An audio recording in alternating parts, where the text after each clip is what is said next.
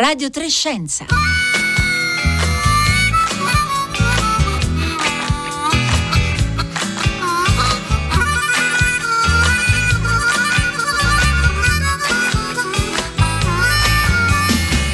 Le 11.30, 43 secondi in questo istante, martedì 30 novembre, buongiorno, bentornati all'ascolto di Radio Trescenza da, da, da, parte di Marco Motta, scusatemi oggi al microfono. In questi ultimi giorni al centro dell'attenzione globale c'è la variante Omicron, lo sappiamo bene, dichiarata dall'Organizzazione Mondiale della Sanità come eh, variante preoccupante, variant of concern, per le caratteristiche che sembra presentare. insieme alla giusta allerta, in questi giorni è arrivata da parte eh, di molti rappresentanti della comunità scientifica anche un invito alla pazienza, eh, per i tempi necessari a raccogliere i dati per capire se quanto, per esempio, questa variante è più contagiosa, se è in grado di aggirare in qualche modo l'immunità indotta dai vaccini. Beh, di questi temi, a partire da questi temi, eh, oggi converseremo con Alberto Mantovani, a cui do subito il buongiorno. Buongiorno, buongiorno a lei e buongiorno a chi ci ascolta. E grazie davvero per essere con noi ancora una volta qui a Radio Trescenza. Alberto Mantovani, lo ricordo, direttore scientifico dell'Istituto Clinico Humanitas di Milano, autore, tra l'altro insieme a Monica Florianello, eh, di L'Orchestra Segreta, come funziona il sistema immunitario dai tumori al Covid, uscito da poco per i tipi della nave di Teseo, eh, quale, sul quale avremo, sui cui contenuti avremo modo di soffermarci nel corso di questa puntata. Però però Alberto Mantovani vorrei partire da un fatto che è avvenuto ieri, eh, proprio lì, eh, alla Humanitas University, dove si è tenuta l'inaugurazione dell'anno accademico, con la cerimonia di assegnazione della laurea honoris causa a Catalin Caricò, la eh, biochimica di origine statunitense, eh, scusate, statunitense di origine ungherese, pioniera degli studi sull'RNA messaggero che hanno aperto eh, la strada ai vaccini a mRNA, eh, cui oggi, eh, su cui oggi possiamo contare per eh, la nostra battaglia contro SARS-CoV-2. Eh, tra l'altro abbiamo ricostruito un po' la sua storia, la storia di Catalin Caricò nella puntata del 16 aprile scorso, condotta da Roberta Fulci, che potete riascoltare sul nostro sito. Però Alberto Mantomani vorrei chiedere a lei di, di raccontarci meglio di Catalin Caricò, ehm, meglio di come l'ho, l'ho presentata io, considerando anche che quella di Catalin Caricò è una storia di perseveranza eh, nella ricerca che credo molto ben rappresenti i tempi lunghi, spesso complicati della ricerca di base su cui lei ha tante volte avuto modo di chiamare l'attenzione. Eh, la vicenda eh, scientifica e umana di eh, Catalin Caricò eh, inizia in Ungheria, eh, è fiera di essere figlia di un, un macellaio e, e, di, e, di, un'impiegata, le dice che sa come si fanno le salsicce. Beh, eh, ha fatto una salsiccia molto importante che è il vaccino a RNA messaggero. Eh, dall'Ungheria, in un modo con aspetti anche roccamboleschi, si è trasferita negli Stati Uniti eh, assieme al marito. Uh, l'importanza, ha sottolineato ieri parlando alle ricercatrici dell'importanza delle donne nella ricerca scientifica, l'importanza di avere un partner che eh, le capisca. Eh, ha parlato dell'importanza di eh, perseverare, di perseverare anche nuotando eh, controcorrente. Eh, Cati Caricò eh, ha nuotato controcorrente per decenni, inseguendo un sogno che sembrava impossibile, quello di utilizzare RNA messaggero come farmaco come comunque strategia di intervento. Eh, ancora eh, il messaggio è quello dell'importanza della ricerca fondamentale, della ricerca fondamentale che poi apre la strada in un modo straordinario al trasferimento al letto eh, del paziente. È stata anche l'occasione per conversare, come potete immaginare, di Omicron di Omicron appunto su cui si concentra anche un'intervista a Catalin Caricò oggi pubblicata dal Corriere eh, della Sera e alla domanda su lei non crede che i vaccini risulteranno poco efficaci diciamo di fronte a questa variante? Catalin Caricò risponde no. Ripeto stiamo ancora facendo i test. E una cosa è la reazione in laboratorio. Quando si crea uno pseudovirus che sulla superficie ha queste mutazioni si raccolgono i campioni dei vaccinati e si verifica se le cellule vengono infettate o no perché protette dagli antibiotici anticorpi. Un'altra cosa è vederlo nella vita reale. E la chiave ce l'ha il Sudafrica che ha gran parte dei dati. Allora Alberto Mantovani, eh, soffermiamoci un attimo su questo passaggio dell'intervista pubblicata oggi dal Corriere della Sera Catalin Caricò, perché qui sta anche la ragione della pazienza, dell'invito alla pazienza che avete eh, fatto eh, voi ricercatori in questi giorni di fronte all'allerta e all'allarme rispetto alla pericolosità, diciamo, di eh, questa nuova eh, variante. Eh, è stato detto serve un arco di tempo di due, tre settimane per da una parte eh, condurre studi di laboratorio e dall'altro vedere diciamo, che cosa succede eh, nella vita reale. E Catalin Caricò sottolinea il fatto che è importante fare analisi di laboratorio, ma eh, è importante avere entrambi i dati, ci aiuta a capire meglio questo scenario, come si combinano queste due fonti di informazioni che sono preziose per davvero fare una fotografia più precisa delle caratteristiche che ha questa nuova variante. Innanzitutto diciamo eh, non sappiamo non sappiamo eh, con che velocità si replica e con che velocità eh, si diffonde, abbiamo l'impressione, eh, non, non posso, eh, io sono un immunologo, non tolgo il mestiere agli epidemiologi, ma abbiamo l'impressione che si diffonda rapidamente, ma eh, dobbiamo definirlo molto bene. Non sappiamo se causa una malattia più o meno grave, questo è un passaggio fondamentale, ricordiamolo perché eh, una malattia lieve la gestiamo molto bene e consente al Servizio Sanitario Nazionale di fare il suo mestiere, cioè di curare i pazienti con cancro, con malattie eh, cardiovascolari e di fare prevenzione. Quindi non sappiamo eh, la gravità della malattia e non sappiamo se questa variante buca le difese immunitarie. Eh, immediatamente, appena è comparso questo allerta, l'allerta dell'Organizzazione Mondiale della Sanità partito dal Sudafrica, immediatamente tutti i laboratori si sono messi eh, a seconda delle specialità a lavorare e a capire come eh, questa variante può interagire col sistema immunitario. Noi stessi lo abbiamo fatto durante il fine settimana e lo stiamo facendo ancora per capire come interagisce con eh, la prima linea di difesa, che ricordiamolo eh, è quella che detta le sorti della partita eh, fra virus e ospite.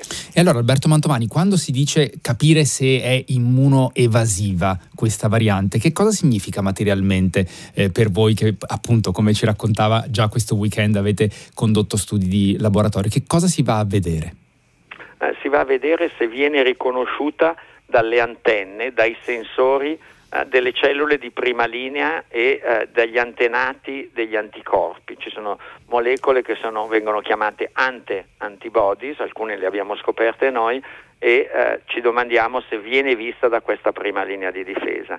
In parallelo prendiamo eh, il siero eh, dei soggetti guariti, il siero dei soggetti eh, immunizzati e vediamo se gli anticorpi continuano a vedere eh, questa variante spike. Eh, prima ancora eh, facciamo queste ricerche con modelli, cioè in silico, con, modellando al computer l'interazione questo può dare già delle indicazioni molto molto importanti. In generale è, è vero, ci sono 32 mutazioni, sono mutazioni che preoccupano, ma non dovremmo dimenticare quello che è già successo. Eh, se posso andare avanti. Prego, certo, certo. Eh, do, non dobbiamo dimenticare che ci siamo preoccupati eh, di varianti che bucano il sistema immunitario, ci siamo già preoccupati per alfa addirittura, ci siamo preoccupati per beta eh, in Sudafrica, ci siamo preoccupati per delta. Il risultato nel suo insieme è che anche se viste meno bene, queste varianti in realtà erano viste e sono viste dal sistema immunitario e soprattutto i vaccini proteggono, proteggono almeno contro le conseguenze più gravi, cioè l'ospedalizzazione e la morte. Quindi eh, tutto questo sarà da verificare. Io sono ottimista. Ecco, ci ha fatto un quadro molto chiaro e eh, Alberto Mantovani e anche la sottolineatura che eh, insomma dobbiamo anche conservare memoria delle nostre reazioni, anche delle reazioni diciamo mediatiche o eh, de, di, di, percezione pubblica sulle, eh, sulle varianti che vanno eh, naturalmente studiate e tenute sotto osservazioni e la cautela, l'attenzione sulle misure naturalmente di prevenzione per la diffusione deve essere rimanere alta, ma non dobbiamo nemmeno diciamo gridare subito alla, ehm, al, al rischio eh, certo, insomma, per queste caratteristiche che lei ci diceva. Stanno arrivando già diversi messaggi al 335 5634 296, tra i quali quello di eh, Norbert che pone questa questione, le giro subito Alberto Mantovani, potrebbe essere la variante Omicron il primo passo verso una endemizzazione del virus, visto che viene da una zona dove probabilmente il virus ha circolato eh, molto in maniera sintomatica, vista l'età media bassa della popolazione, una variante magari più infettiva ma meno grave, dagli esiti meno gravi. Eh, Alberto Mantovani che risponde. La risposta è molto semplice, non lo sappiamo. Eh, dobbiamo, eh, la domanda eh, sollecita il punto più in generale da dove vengono le varianti eh, vengono eh, molte delle varianti, Delta viene dall'India, eh, le varianti che eh, la variante prima sudafricana, Beta, veniva dall'Africa. Ricordiamo che quando diciamo Sudafrica, in realtà diciamo Sudafrica perché lì c'è eh, certo. scienza e tecnologia e c'è la capacità di individuarle, ma potrebbero essere uh, emerse in altre parti del, uh, in altre parti del uh, continente. quindi il, non sappiamo uh, se questa variante appunto è un primo passo verso un'endemizzazione. In generale uh, noi pensiamo che vaccinandoci, uh, comportandoci in modo corretto, sviluppando nuove terapie, usando le armi terapeutiche sempre meglio, avremo un rapporto con questo virus simile a quello che abbiamo con altri patogeni, cioè di convivenza armata. Um, Alberto Mantovani, lei ha citato poco fa appunto il fatto che è stato il Sudafrica, gli scienziati sudafricani, i laboratori eh, sudafricani a individuare questa eh, variante, ma appunto che potrebbe essere emersa anche nei, naturalmente nei eh, paesi limitrofi. E eh, c'è un aspetto che penso sia importante sottolineare, eh, lei ci si sofferma sia nell'introduzione che nella conclusione eh, del suo libro L'orchestra segreta, ed è l'aspetto della condivisione, la centralità della condivisione come davvero asse portante del, del, lavoro della comunità scientifica in questi ormai quasi due anni eh, di pandemia e, e, e, e va sottolineato, credo, l'importanza del lavoro fatto dagli scienziati sudafricani ancora una volta. Eh, gli scienziati sudafricani hanno condiviso i loro dati eh, immediatamente. Viviamo in un tempo in cui la comunità scientifica condivide come mai non è successo. Cito un esempio del, del lavoro uh, recente uh, nel campo della genetica dell'ospite come fattore di suscettibilità alla malattia grave.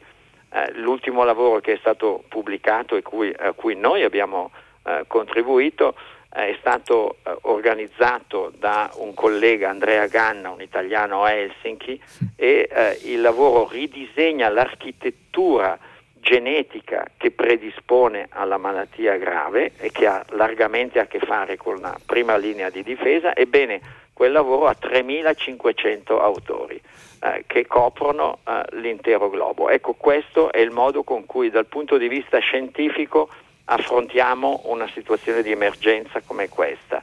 Vorremmo che lo stesso succedesse anche per le misure di carattere sociale e di condivisione dei vaccini.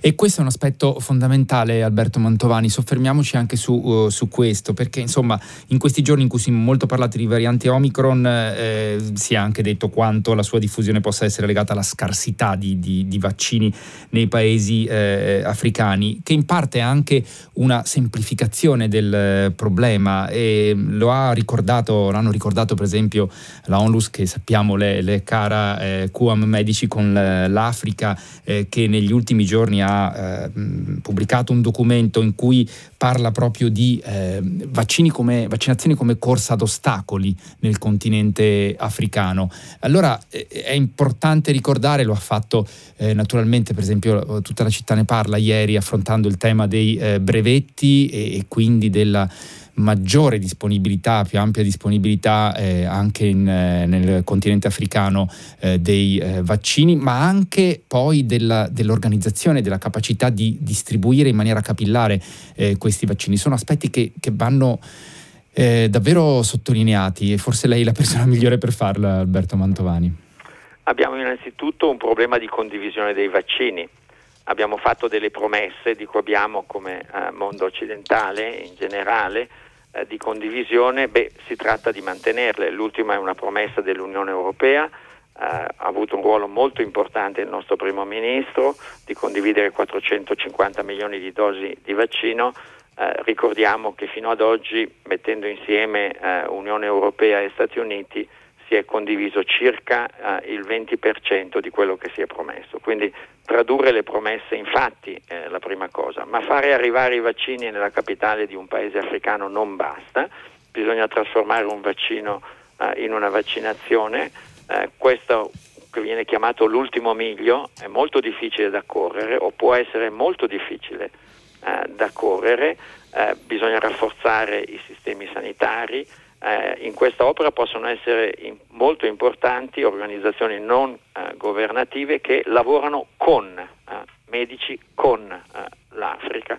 Eh, come eh, io sono vicino, come lei ha già detto, a Medici con l'Africa, come ce ne sono, e ce ne sono altre. Poi c'è un tema invece più a medio-lungo termine, cioè quello che in inglese si chiama capacity building, cioè costruire la capacità di fare vaccini eh, avanzati in Africa, ricordiamolo, un continente di un miliardo e 300 milioni di persone dipende per i vaccini da, per il 99% da vaccini che vengono da fuori.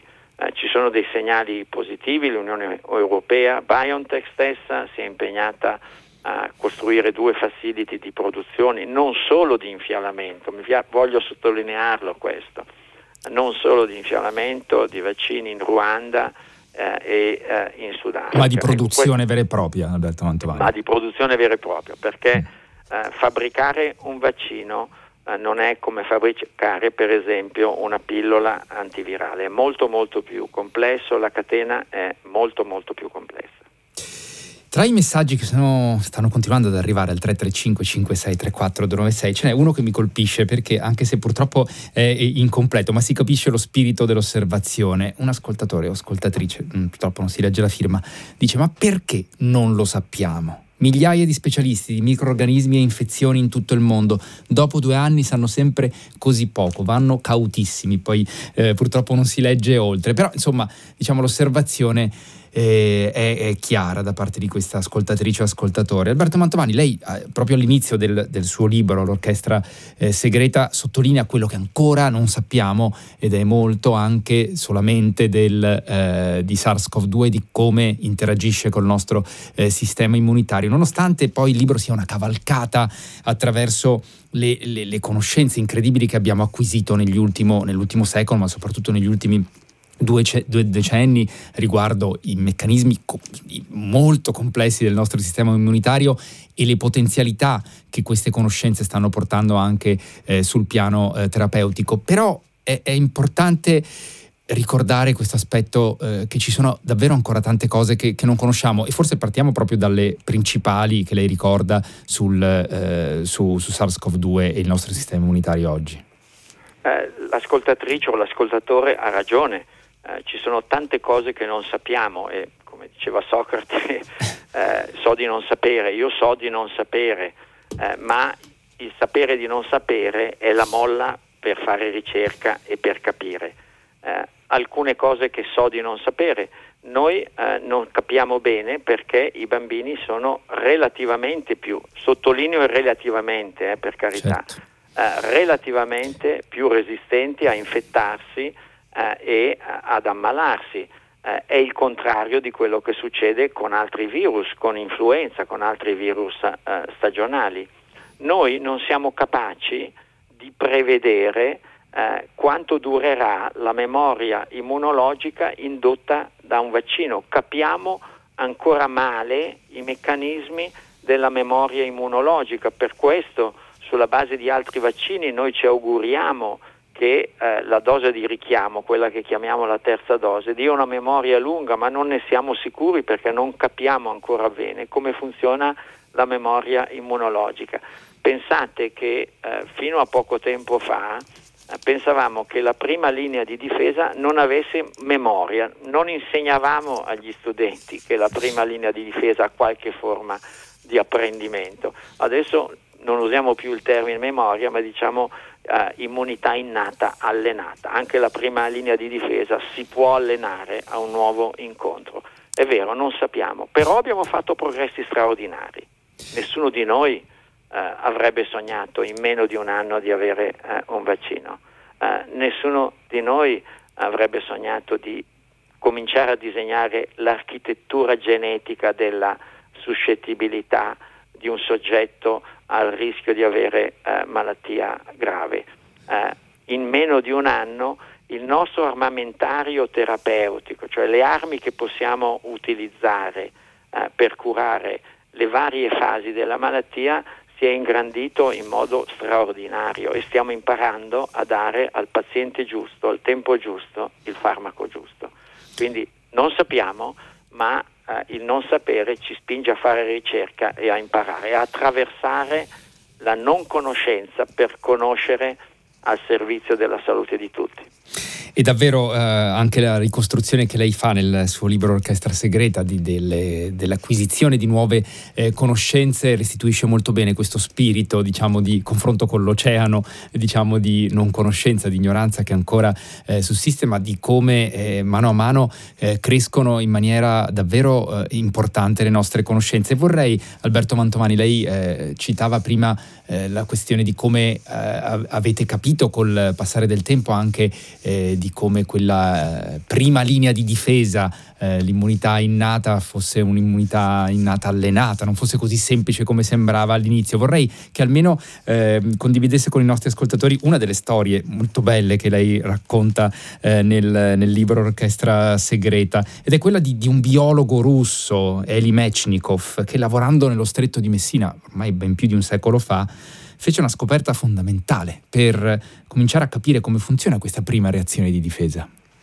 Eh, Mechnikov era eh, un biologo eh, russo, in realtà adesso diremmo ucraino, eh, di, di, madre eh, ebrea, culturalmente eh, francese, Istituto Pasteur, ma fa la scoperta della sua vita in Italia, a Messina a Messina ha uno strumento che per l'epoca era molto sofisticato, un buon microscopio, ha l'intelligenza di utilizzare una stella marina nella fase della storia naturale di questo organismo semplice, un organismo semplice in cui è trasparente, quindi può vedere cosa succede, eh, prende una spina eh, dal giardino eh, da, di rosa, una spina di rosa dal giardino, punge la stella marina e vede che arrivano uh, le cellule di difesa della prima linea di difesa, le cellule che chiamiamo dell'immunità innata e formula così una teoria generale, cioè che le cellule sono estremamente, ci sono cellule specializzate